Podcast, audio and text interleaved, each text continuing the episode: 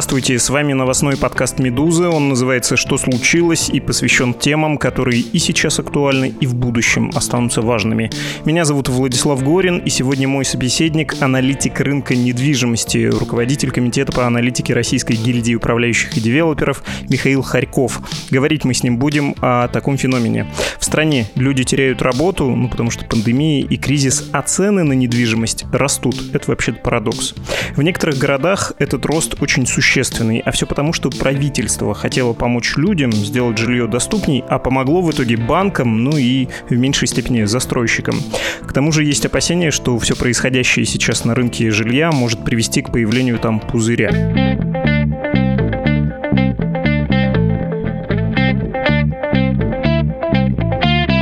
Михаил, здравствуйте.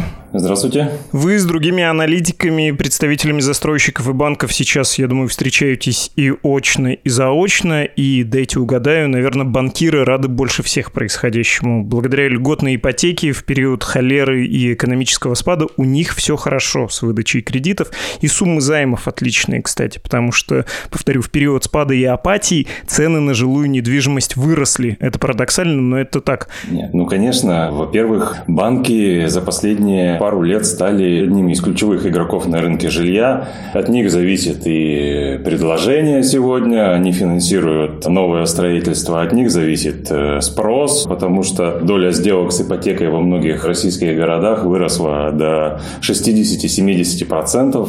Поэтому банки сегодня ключевой игрок, и с точки зрения последних изменений, конечно, рынок ипотеки демонстрирует стремительный рост. Внешне выглядит все замечательно. Почему лишь внешне, еще уточню, и небольшое пояснение нужно, наверное, сделать. Вы сказали 60-70%, долгие годы держалось 50-50. Показатели были близки к 50% по разным городам. Где-то 40, где-то это было 50-55%, но все равно значительный рост доли ипотеки в структуре сделок, он произошел буквально за последние нескольких месяцев после того, когда была запущена программа льготной ипотеки. Тут не буду пробовать угадать, спрошу прямо, где где, в каких городах, в каком, может быть, одном городе сильнее всего выросли цены на квартиры. Ну, вот так по ощущению, это, кажется, юг, Краснодар. Юг, да, здесь главная проблема сегодня, почему темпы роста цен отличаются, допустим, в одном городе и другом. Хотя вроде бы фактор роста спроса, он общий, он федеральный. Это объем предложения. То есть рынки к моменту запуска программы льготного кредитования подошли с разным объемом предложения. И если в городе было недостаточно новостроек, их быстро вымыли с рынка. И, соответственно, застройщики получили прекрасную возможность поднимать практически по несколько раз в месяц цены. И в этот год в некоторых городах рост составил от 10 до 20, где-то 30 процентов вот как раз на юге.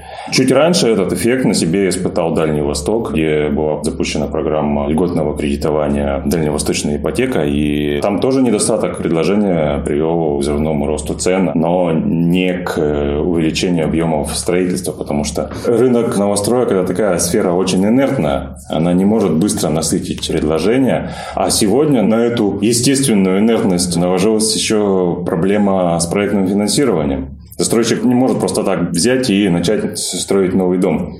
Ему нужно прийти в банк, доказать, что его проект рентабелен, прибылен и имеет смысл на конкретном рынке. А банкиры очень критично к новым проектам относятся, требуют высокой рентабельности. И вот эти вот переговоры перед запуском новых проектов длятся часто очень э, долго. И из-за этого рынок стал неповоротливым. Приходится слишком долго готовить новые проекты. И как раз взрывной рост спроса за счет льготной ипотеки наложился вот на эту неповоротливость. И все это вылилось в то, что, по сути, льготная ипотека простимулировала не столько жилищное строительство, а лишь рост цен. По крайней мере, пока. Посмотрим, что будет происходить в конце года. Скорее всего, все-таки предложение начнет увеличиваться. Будут появляться новые площадки, будут появляться новые проекты более активно. Но пока, конечно, предложение отстает от спроса. Немножко повторю вас, возможно, упростив и утрировав то, что вы сказали.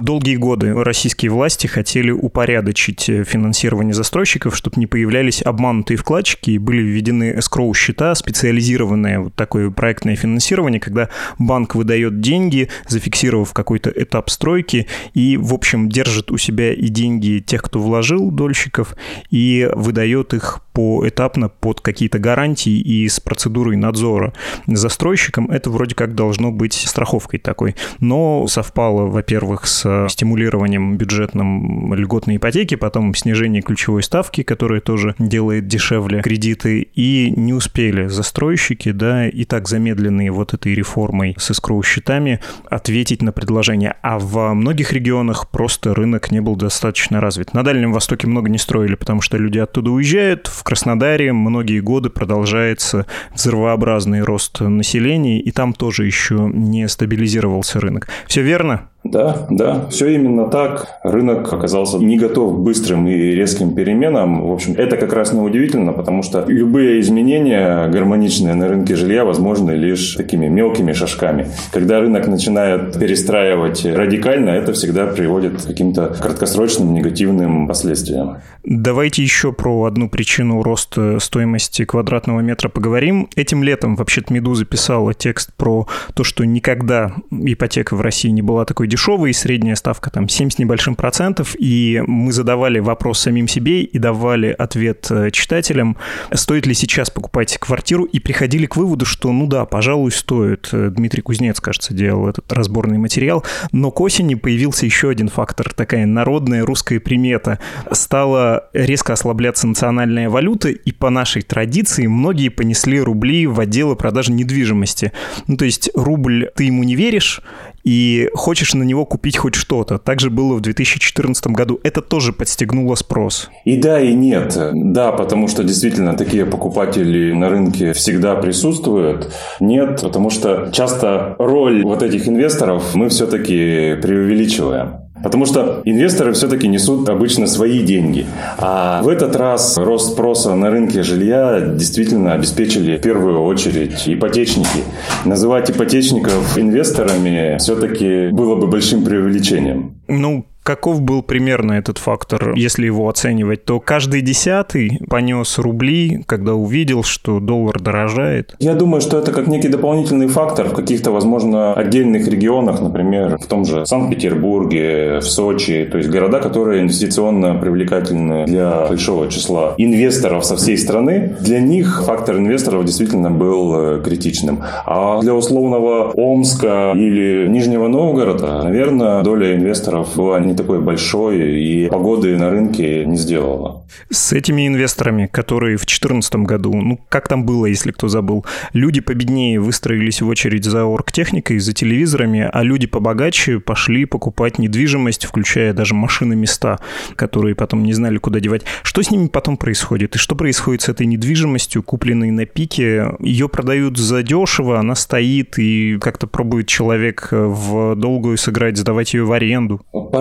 по-разному. Мы привыкли называть людей, которые приобретают недвижимость про запас инвесторами, но они же не являются инвесторами в классическом понимании. У них нет горизонта планирования, у них нет некой точки безубыточности. Они не ставят перед собой финансовые цели. Они могут позволить держать себе объект недвижимости 10-15 лет и лишь потом его продать.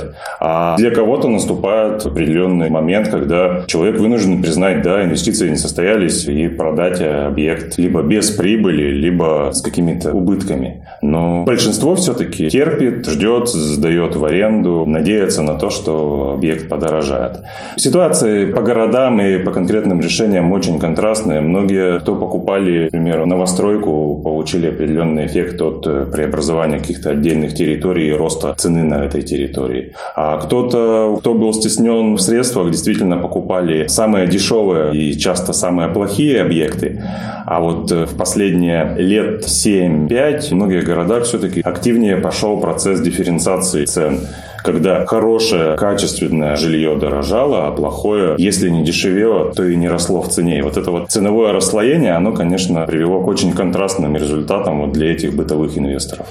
Чтобы в нашем разговоре иметь какое-то представление о цифрах, процитирую РБК. В августе 2020 года в России выдано 148 тысяч ипотечных кредитов на сумму 375 миллиардов рублей. По объему выданных кредитов последний летний месяц стал абсолютным рекордсменом за всю историю российского ипотечного рынка, превзойдя рекорд июля 2020 года 362 миллиарда рублей. Ну, то есть июль сначала был рекордным, потом август, и это данные Дом РФ и агентство Фрэнк РГ. Газета «Коммерсант» тоже недавно писала, что Сбербанк сообщил о рекордной выдаче кредитов физлицам. Больше половины этих кредитов физлицам – это ипотека, и другие банки тоже сказали, что у них опережающий рост объема выдачи ипотечных кредитов.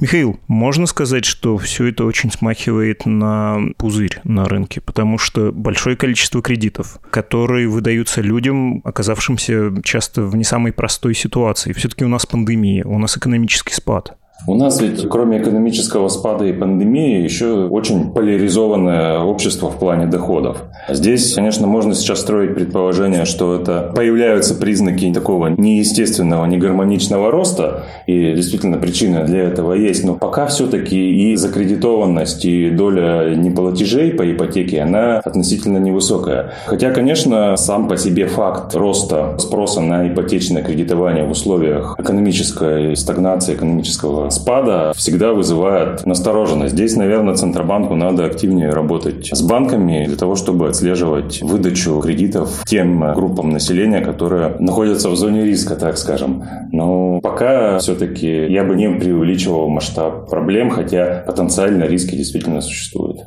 Наивный вопрос для человека с паспортом, на котором изображен золотой двуглавый орел на червленом поле. А снизятся цены на недвижимость? Может это произойти? И понятно, что города все разные, но возьмем самые популярные. Не знаю, Петербург, Москву, Новосибирск, Екатеринбург экономически развитые, большие, куда приезжают люди.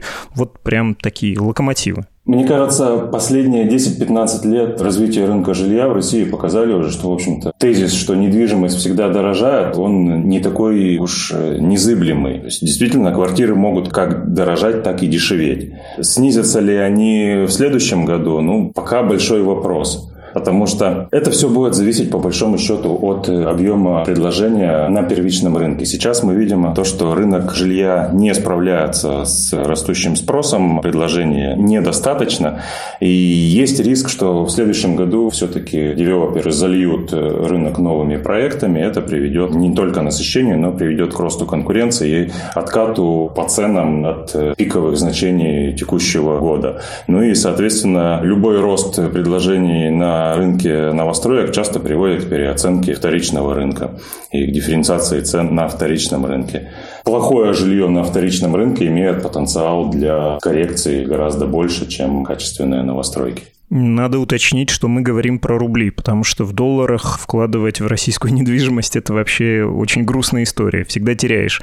А мы говорим не про инвестиции, а когда ты скорее купил квартиру, потому что в России удобнее жить в своей, если есть возможность, всегда покупаешь. И административно это выгодней, и в смысле каких-то гарантий никакой договор аренды не сможет гарантировать тебе, что тебя не попрут завтра, да, из твоей квартиры. Да, да, конечно, это касается в первую очередь покупателей, которые решают свой жилищный вопрос и смотрят на это с точки зрения своего опыта и сложившейся практики поведения на рынке жилья. Нужно, наверное, еще уточнить про то, какие квартиры подешевели и какие сейчас берут в наибольшей степени. Это потому что тоже может быть показательным и по отношению к заемщикам, к их надежности и вообще кое-чего нам скажет да, про эту ситуацию. Берут сейчас самые дешевые квартиры, те, кто прежде не мог себе позволить жилье собственное или нет? Да, да. То есть льготная ипотека в первую очередь расширила возможности жилья эконом-класса. То есть она не привела на рынок э, состоятельных покупателей, а в большей степени способствовала вовлечению в рынок людей с невысокими доходами. Соответственно, берут самые дешевые квартиры. Это не значит, что покупают только студии. Это значит, что покупают самые маленькие двухкомнатные квартиры, компактные трехкомнатные квартиры или классические однокомнатные квартиры, но площадь по ним не 40-45, а 30-35 метров. Рынок упростился, то есть дешевая ипотека ипотека все-таки способствовала не расширению спроса, не качественному росту рынка, а пока она способствует некому упрощению и, соответственно, девелоперы, видя эти изменения, тоже упрощают свой продукт с точки зрения площадей квартир, нарезки, квартирографии. Рынок последнее время это такие качели, то есть был период, наверное, 16-18 год, когда все-таки начал происходить определенный разворот от избыточного числа однокомнатных квартир и студий в предложении в пользу семейных форматов.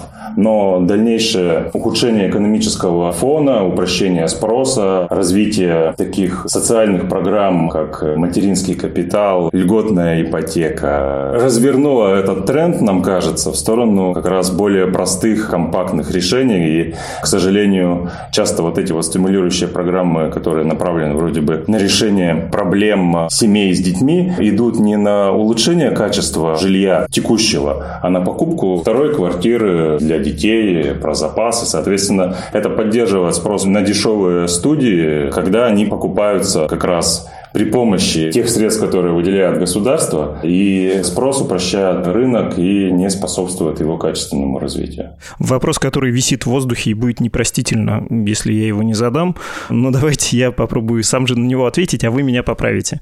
Исходя из того, что мы с вами обсудили, если сейчас есть необходимость купить квартиру и жить, то лучше это сделать. Если есть мысли использовать рынок недвижимости для инвестиций, то, наверное, лучше поискать другие инструменты рынка рынок недвижимости вообще не лучшее средство для инвестиций в нашей стране. Все верно? Ну, не вполне. Рынок недвижимости в настоящий момент с точки зрения инвестиций, он требует такого же профессионализма, как, например, рынок акций. Да? То есть мы же не приходим на фондовый рынок и не покупаем первую попавшуюся бумагу. Большинство людей все равно все-таки либо следуют каким-то рекомендациям, либо подключают и используют э, какие-то профессиональные инструменты для принятия решений. А к рынку недвижимости мы часто относились как к таковому сегменту, который позволял купить все, что угодно, а потом продать в любом случае дороже. Так вот, сегодня рынок недвижимости стал сложным, и действительно многие проекты позволяют э, частным инвесторам зарабатывать на них. И в условиях низкой инфляции и низких ставок доходность от инвестиций в недвижимость, она часто высокая. Но примеров, когда люди принимают глупые решения, покупают плохие проекты и несут убытки, их стало гораздо больше, чем 10 лет назад. Отлично, не надо делать огульно. Последняя тема, пусть будет небольшим бонусом очевидная мысль, очевидное наблюдение, что в период пандемии сильно вырос спрос на загородном рынке, и люди просто поняли, что если тебя запирают, если тебе нужно сидеть дома, то лучше уж это делать на даче с участком, на свежем воздухе, чем в городской квартире. Это будет иметь долгосрочные какие-то последствия. Как-то изменится этот сравнительно небольшой, довольно неструктурированный э, российский рынок или нет? Вот это все единоразово уникально, как пандемия? С моей точки зрения, бум на рынке загородной недвижимости пока является такой разновидностью медиа-бума. Действительно, в этом году спрос на загородные проекты существенно вырос. Это такая понятная эмоциональная реакция вот на то заточение, в котором оказались люди. Но проблема в том, что пандемия все-таки выбила экономическую базу для долгосрочного развития рынка недвижимости и в загородном сегменте. Как раз, мне кажется, проблем, которые необходимо будет решать в будущем, их гораздо больше. Загородный дом для большинства покупателей сегодня по-прежнему это второй дом. А второй дом себе могут позволить далеко не самые бедные люди. Поэтому желание жить за городом понятно, оно всегда у российских семей было и останется. А вот возможности купить дачу, к сожалению, есть далеко не у многих. И пока не будет экономический бум в стране, говорить о том, что на рынке загородной недвижимости этот бум продолжится, ну, мне кажется, пока преждевременно. Отлично, совсем разобрались. Спасибо вам большое. Спасибо вам.